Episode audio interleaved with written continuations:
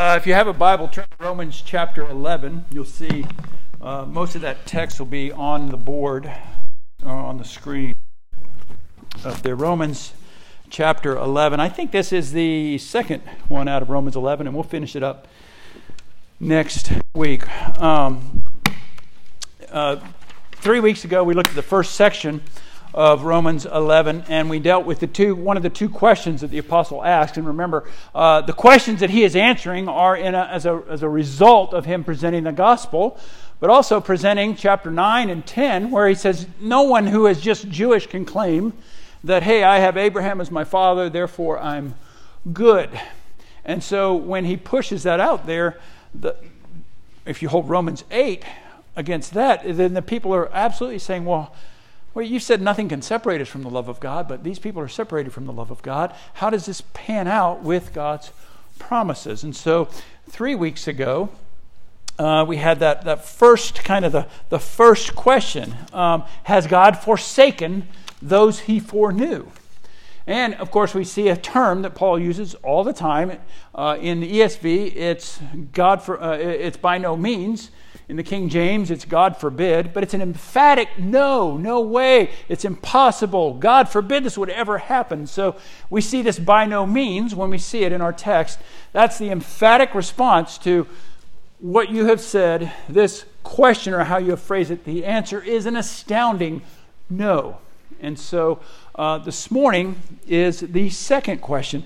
Have they stumbled in order that they might fall? So before we read this text, I want to talk to you about the importance of words. Words are just so important, and I love words. Jeff was teaching this morning, and as he was going through, I said, I hope he says theopneustos.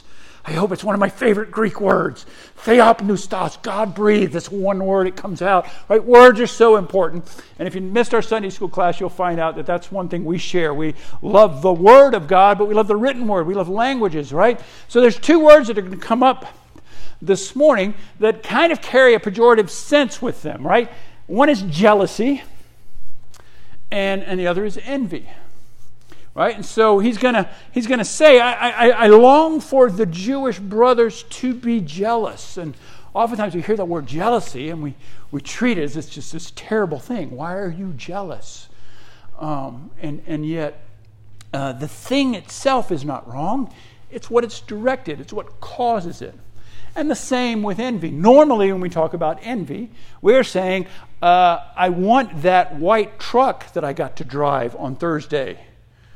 I want that truck. I want something from someone else. I want something that's going to take it from someone else, or I'm putting a value on something that's not mine. And so when we talk about envy and jealousy here, the Apostle Paul is saying, and it'll be this overarching theme, that he wants Israel, he wants the Jews to take note of the relationship that the Gentiles have with the God of Abraham, Isaac, and Jacob. And in fact, it works. In Galatians, you read about, he said these fake brothers were spying on them and wanting to observe their freedom, because the gospel brought such freedom to the Jews who believed and to the Gentiles. It brought freedom from this burden, which was Judaism at the time. So when he talks about jealousy and envy, it is in a positive sense. When I was a youth pastor, we had a big youth room. It was really a trailer. And on that trailer, I think I've told you about this, we had someone that owned a print shop, do special prints with your photography, and he offered to print anything we wanted. And so I'd get these kind of thick cardboard prints of youth events, one after another after another. My favorite was right in the middle, and it was this kid that I took fishing, and he caught a smallmouth bigger than I've ever caught. Right? I've been catching fish all day. He wouldn't listen to me. Finally, I said, here, put this on and cast over there. He put it on, he cast over there, and he caught this behemoth smallmouth. I mean, I was so jealous of that smallmouth. I counted it kind of as mine since I told him how to get it, right? And there is this picture of that kid holding this big, big bass with a big smile on his face. I had all kinds of pictures like that. What did I want to happen? I wanted someone who brought a friend to youth group to look at those pictures and be jealous of the situation, the relationship, the times, all the goings on, right? I wanted to visit kids in school. I wanted to see them at school. I wanted their friends to see, hey, this is a pretty amazing thing you got going on here. I'd love to be a part of that. You know what I didn't put on this on the wall? The kid crying later when I made him throw the fish back. You know, he was of that kind. You know, those of us who are sportsmen, right? I tried to explain it to one of my Canadian friends when I threw his fish back. He's like, it's kind of like going and hunting, shooting a bird and then stapling it back to the tree. I said, no, it's not. The fish is alive. You know, you hunt, you harvest something. It's not going back to the tree. Anyway, I didn't put those pictures up. I didn't put pictures of kids falling asleep during my message, right? I put things that would make them envious, would make them realize, I'm kind of missing out on that. And I know I've probably told you this before, but one time I'm cleaning out our church van after one of our trips. I'm exhausted, just exhausted. I'm cleaning out trash, and I get this note. One of the girls had written to one of her friends, and it said basically, I'm so jealous of the friendships and the relationships you have with people in this church. I didn't know who it was, but I remember reading it and saying, awesome. I want that to come across.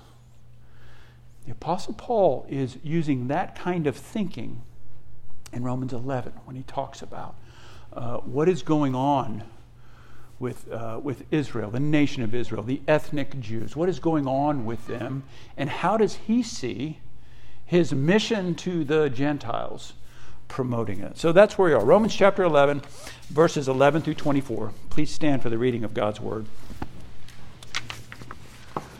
So I ask then, did they stumble in order that they might fall? By no means. Rather, through their trespass, salvation's come to the Gentiles so as to make Israel jealous. Now, if their trespass means riches for the world, and if their failure means riches for the Gentiles, how much more will their full inclusion mean?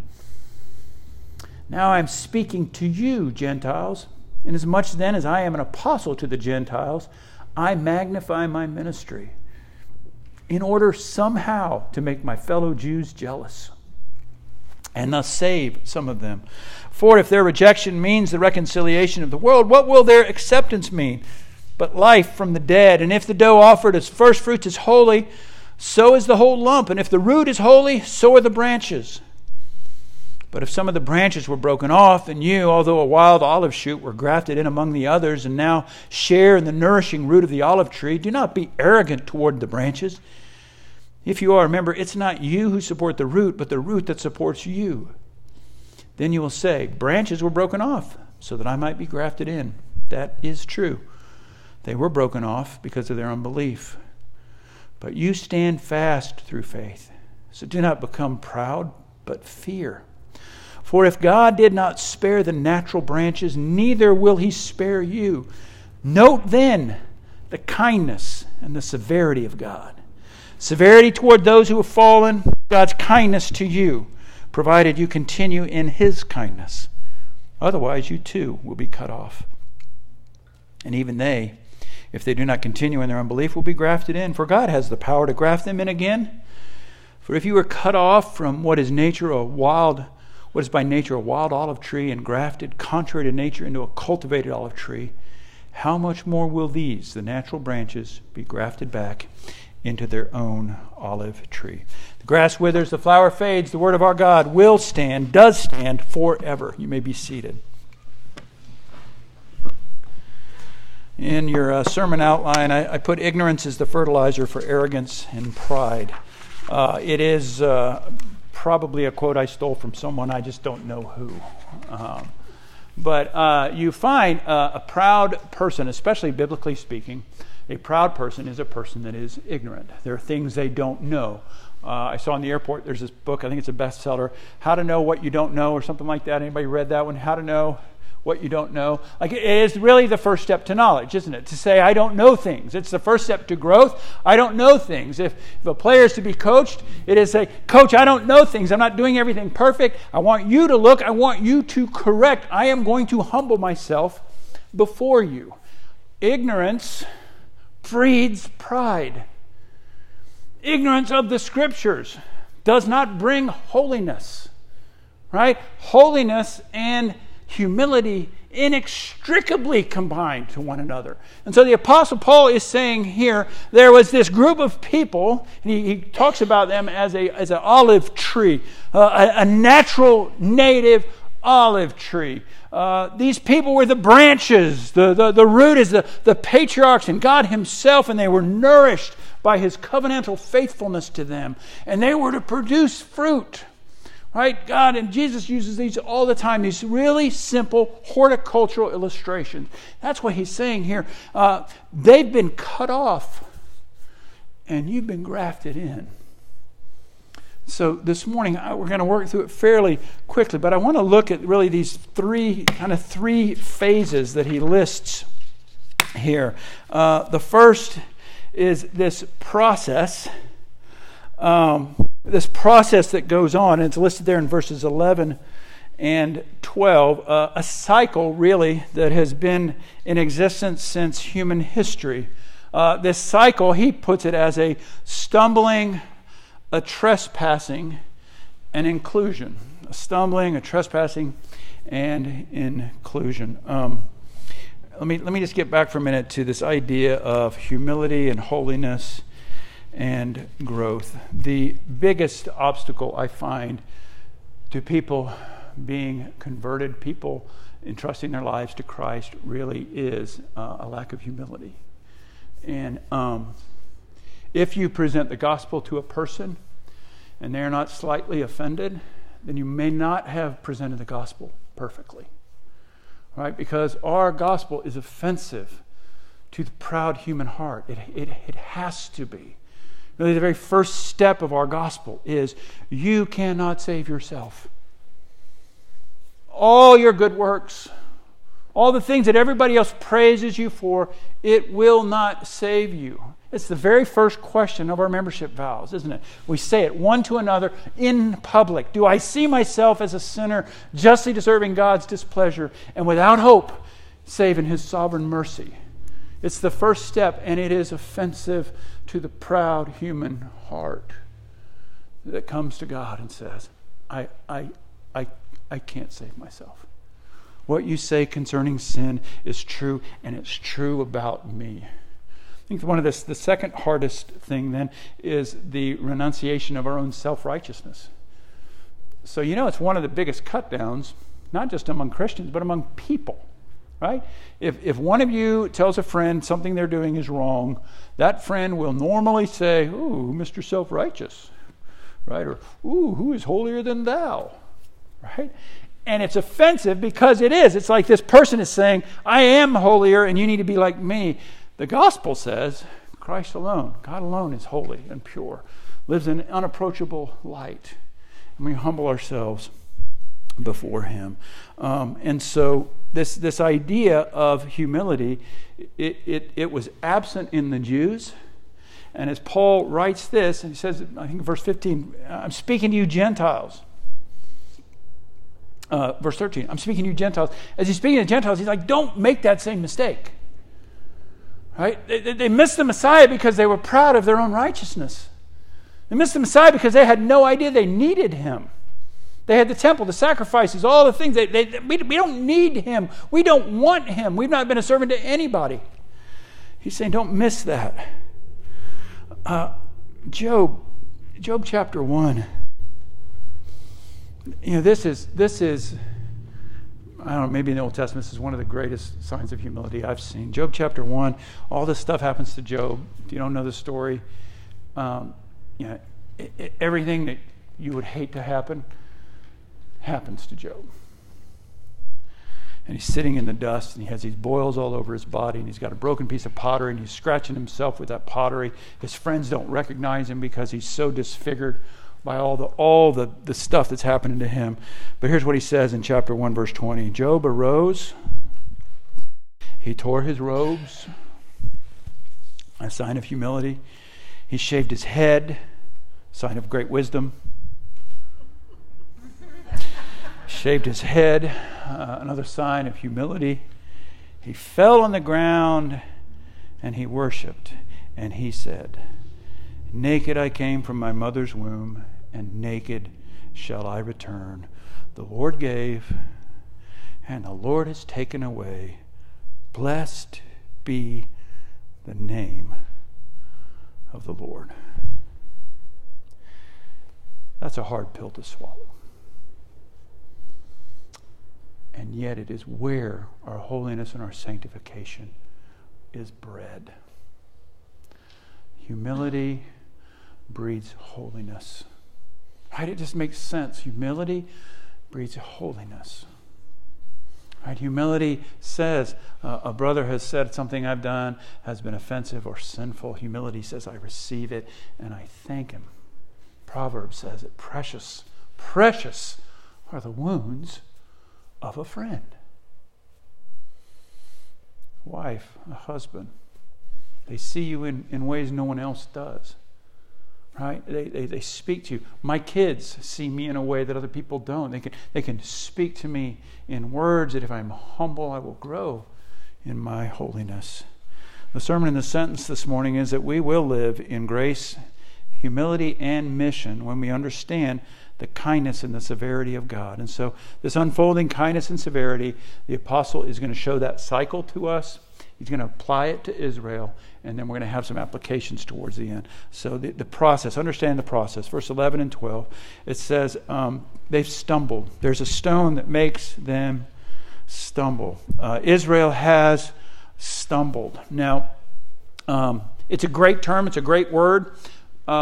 It is as if we're on our path that we talked about with our song and with Psalm 107. We're on this path, we're on this walk with God, and something causes us to stumble. So in the Old Testament, it may seem harsh to you when you read about God saying, do not intermarry with them.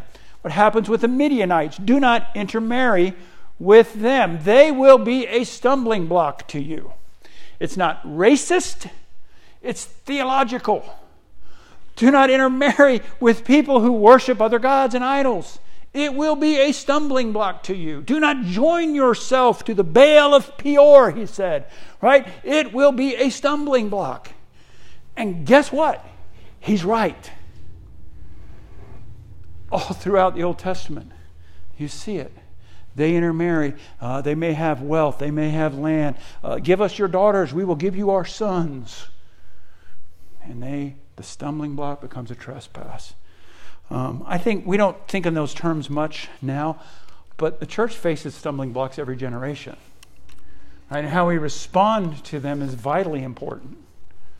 Right? How many times have you told someone, invite someone maybe to Three Rivers, right? Hey, you want to come to Three Rivers? It's a pretty good church. Those folks are nice. Really treat the Word of God importantly. And they ask you a question like, well, what do you think about gay marriage? Well, he doesn't preach against it all the time. Oh, do you have any women that are pastors? No, but... Right? Stumbling blocks. Did your preacher talk about sin? Did they do church discipline? Wow. You know what? I had a planter in Texas that I was working with that said, a guy came into his office, and he was a member of this church that was dying, and put his boots up on his desk like a Texan. Said, tell you what, preacher, you ordain our pastor here as your assistant, our whole church is going to come. You just need to get over it. You know what? It's a stumbling block. You know what? It's not easy for me to explain it. It isn't. And oftentimes I avoid it until it comes up. I avoid it until they've spent time in worship with us. When they realize that we don't ordain people because they're stronger, smarter, more capable. We ordain them out of humility before God. We say we don't understand a lot of things in your word, but when you present things, we find it is wise and prudent to follow. but they're stumbling blocks. You're going to face them. They're going to get more and more.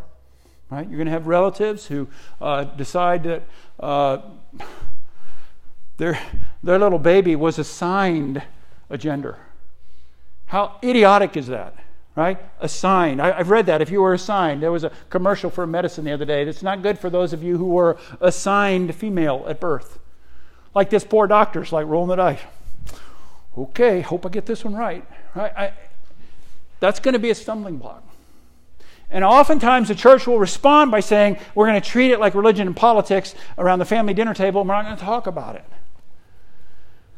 But the stumbling blocks create trespasses and create a turning away from God.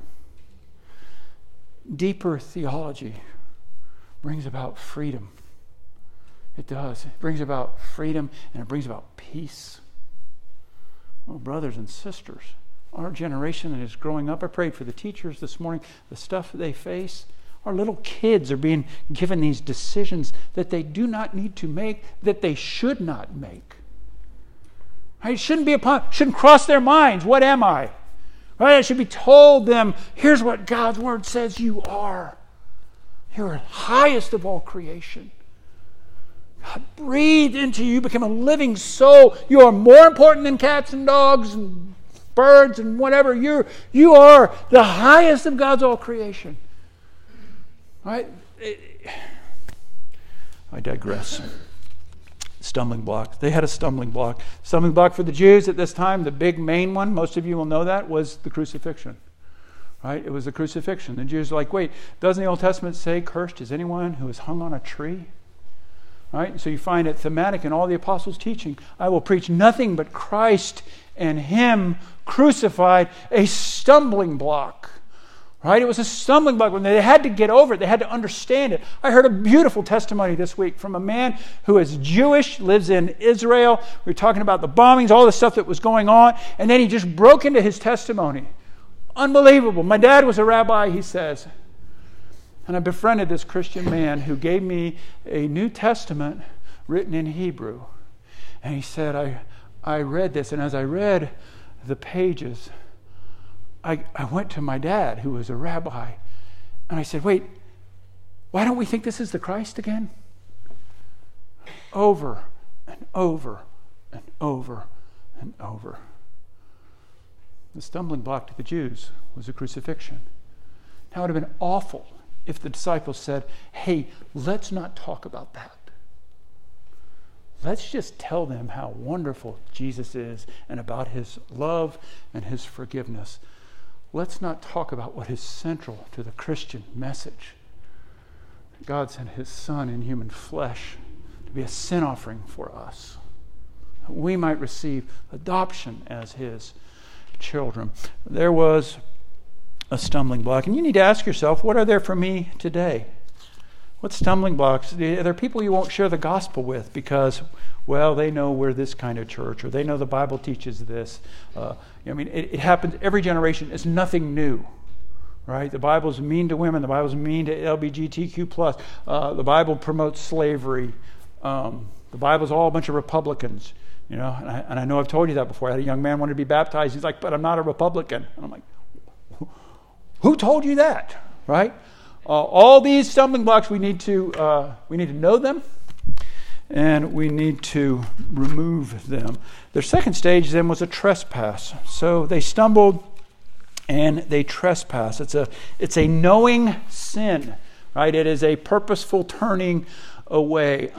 Matthew 21, Jesus says to them, you have read the stone that the builders rejected has become the cornerstone. This is the Lord's doing, and it's marvelous in His eyes. Therefore, I tell you, He's speaking to the Jews, the kingdom of God will be taken from you and given to a people producing its fruits. In Acts 13, in Acts 14, in Acts 18, you have the same thing. Jews coming and following the apostles and reviling them. It's beautiful. In 18, Paul says, I'm going to the Gentiles now, and your blood be on your own heads. I am innocent. And 13, the Gentiles heard this. They began rejoicing, glorifying the word of the Lord. Many were appointed to eternal life, believed. Even the Roman Christians reading this letter are proof that their trespass has not denied God's mission. It's wonderful. Now, I've heard this mispresented as the Gentiles wouldn't have become Christians unless this happened. That's not true. It's not that God was like juggling, well, let me find the easiest ones, right? It was always intended they were to be the light to the nations. The third stage he talks about is full inclusion. We'll talk a bit more about that this week. He says, they have stumbled, they have fallen, they have sinned, but their sin has brought and has forced, and we see it in Acts, right? Acts, all the believers in Jerusalem, and until persecution, until the stoning of Stephen in chapter 7, the church stays in Jerusalem, and then the persecution drives it out, and you find the rest of the book of Acts, all of these different missionary journeys. So when anybody asks what Acts 29 means, it means we are living in that 29th chapter of Acts right now. It doesn't mean we have a special Bible with an extra chapter. It means we are continuing the work of the spread of the gospel from the book of Acts. And so their stumble caused the apostles to go and preach the gospel, primarily to the Gentiles. And as I said earlier, one of the purposes Paul was saying is that the Jews would see it and they would become jealous. We've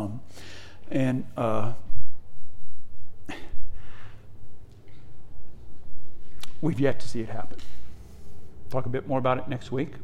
Right? Next week is kind of more on what this full inclusion looks like. But he gives us that cycle. And then I want you to know that that's not just the cycle of Israel, that's the cycle of a Christian. Right? We hear the promises, we receive the promises, we find things in the scriptures or things that the culture pressures they put on us, and it causes us to stumble, it causes us to be ashamed of the gospel and to not present it. And sometimes that leads to trespass. But in the Old Testament, you see that after that trespass, there is a renewal. There is a drawing back, right? There is a post-exilic move back to the kingdom, right? There is the Jews in Exodus being saved and brought back. So it is a cycle, and it is a cycle in you, right? It's a cycle in you. I hope this is clear to you. The Christian life, it is a path. And we run into these stumbling blocks. And how we deal with them is so vitally important. How we deal with them, those things that are hard for us to believe, those things that are hard for us to accept. Okay, that's why I quoted Job chapter 1. Job had everything that would be hard for a God-fearing person. It would be really hard for them to accept. The steadfast love of the Lord never ceases. All my business has been taken from me. The steadfast love of the Lord never ceases. Job, there was an earthquake and your children have died. The steadfast love of the Lord never ceases. Job, you're covered from head to toe with painful boils. The steadfast love of the Lord never ceases. Job's wife, hey, honey, curse God and die. You're speaking as one of the foolish women who do not know the Lord. The steadfast love of the Lord never ceases. And so he mentions the inclusion and how wonderful it is that there are those that the Lord is calling to himself. We'll deal again more with this next week, but we've talked about all this idea of who Israel is. And so when he says all Israel will be saved, you remember in 9 and 10, the apostles said, not all who are born Israel are Israel. Right? Jesus said the same thing. I can raise from these stones children of Abraham. Right? So all of Israel is being saved through this. And even the hardening of the hearts of the ethnic Jews is producing what God predicted and said would happen. We don't have time to get into Matthew 22, but there's a parable of the wedding feast in Matthew 22. Right, and all the guests that are called, right, the ones that should be invited, all of them have various excuses, right? And then the master says, "Well, go out into the highways, go out into the fields. Anyone who will come, right? Our God is going to have a full crowd at the wedding feast of the Lamb." Our God is going to have all Israel, ethnic Jews, Gentiles, all of those, dressed in the robes of his Son at the wedding feast of the Lamb. He talks lesser to greater here, how much more so. That's kind of part of his argument process. And basically he is saying, hey, if Israel has rejected, and that has resulted in this beautiful, beautiful, crazy pouring of God's Spirit and salvation of the lost, how much more will their inclusion mean now? We'll get into that next week. I want to just go lastly over these warnings. So the third part of the message was understanding the pitfalls of improper application. The olive tree illustration. Brothers and sisters, it just promotes the necessity that we know the Old Testament. Please come to Sunday school if you're an adult and get an overview of the Old Testament, because it makes everything so richer and fuller. So he has this illustration of an olive tree, and he says to them, well, let me take one more step back. Some of the pitfalls to the gospel, especially in Reformed circles, is the predestination of God, the election, the sovereignty of God. The questions go like this. I can't accept predestination. I can't accept it. I can't accept that God has determined and God has chosen who are his. I can't accept it. All right, now, for a Christian to say that is an awful thing. A Christian has to say, I don't understand it. It's all throughout the Scriptures, even in that passage in Acts, right? All who were appointed, all who were set apart for eternal life believed, right? But you hear that. It's not fair. Right? You hear that all the time. What about those who haven't heard? How can they be punished, those who haven't heard? Why would we do missions then? Why would we send out a missionary if all are chosen? It leads to proud Christians. The frozen chosen, we're called. It leads to complacency. God's chosen who are his, then why worry? Why worry about following him? Why worry about confessing my sins? Why worry about holy living? And so all of those fears are really addressed in his warnings here. So I'm going to run through them quickly. The first, arrogance and pride, verses 17 and 18. If branches were broken off, you're a wild olive shoot, you're grafted in, and you share in the nourishing root of the olive tree. Don't be arrogant. If you are, remember, it's not you who support the root, but the root that supports you. You'll say, branches were broken off so that I might be grafted in. That's true. They were broken off because of their unbelief, but you stand fast through faith. Do not become proud, but fear. The arrogant and pride of Christians is just awful. It's offensive in God's sight. Here he is saying it. You know what happened? Branches were cut off. Why were those branches cut off? They weren't being nourished by the root anymore. Right? They had become their own thing. They were broken off because of their unbelief. Right? All throughout the Old Testament, you hear that. We're Jews. We've got the city. We've got the covenants. We've got the prophets. We're God's chosen people. It doesn't matter that we've mingled our worship with other idols. They're cut off, he says. Don't forget that. Don't be proud, or you too will be cut off. You're only here because of his grace. Complacency. Verse 21, 22, continue on in your faith. He says, what... Do you not realize this? If God didn't spare the natural branches, neither will he spare you. And verse 22, really the key, I think, in this passage. Note then the kindness and the severity of God. Severe towards those who have fallen, but God's kindness to you, provided you continue in his kindness. Otherwise you too will be cut off. And the third part, verse 23 and 24, stay on mission, right? Even if they don't continue in their belief, they'll be grafted in. For God has the power to graft them in again. I wrote in the conclusion, we throw out the erroneous applications, but not the correct theology. The incorrect applications are the ones I just listed. Election is not fair. We shouldn't do missions. We should be proud, and we shouldn't worry. Those are all improper applications, and an improper application makes you question the doctrine. Understand? A proper application makes you question the doctrine. right? In our community, there's improper application of what it means to be filled with God's Spirit, right? And then the wrong application, right? The wrong application feeds into a theology that is harmful and not true, and moves people away from the gospel. Our right understanding of God's sovereignty, brothers and sisters, should lead to humility first and foremost. Of all the people who call themselves Christians, let this church be known as the humble ones. Right? It doesn't mean we shy away from theology. It doesn't mean we don't say we know things. It's not humility and I'm worth nothing. It's in humility. He is worth everything. And He is worth studying. He is worth applying our lives to. He is worth giving up things. I submit myself to Him. It is what He says concerning me that matters.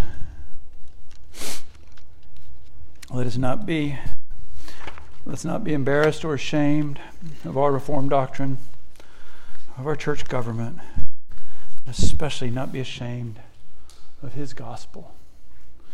Let's pray.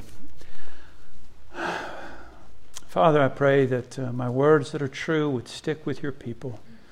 They would be precious to them, that they would result in humility and holiness, hearts driven toward sharing your gospel.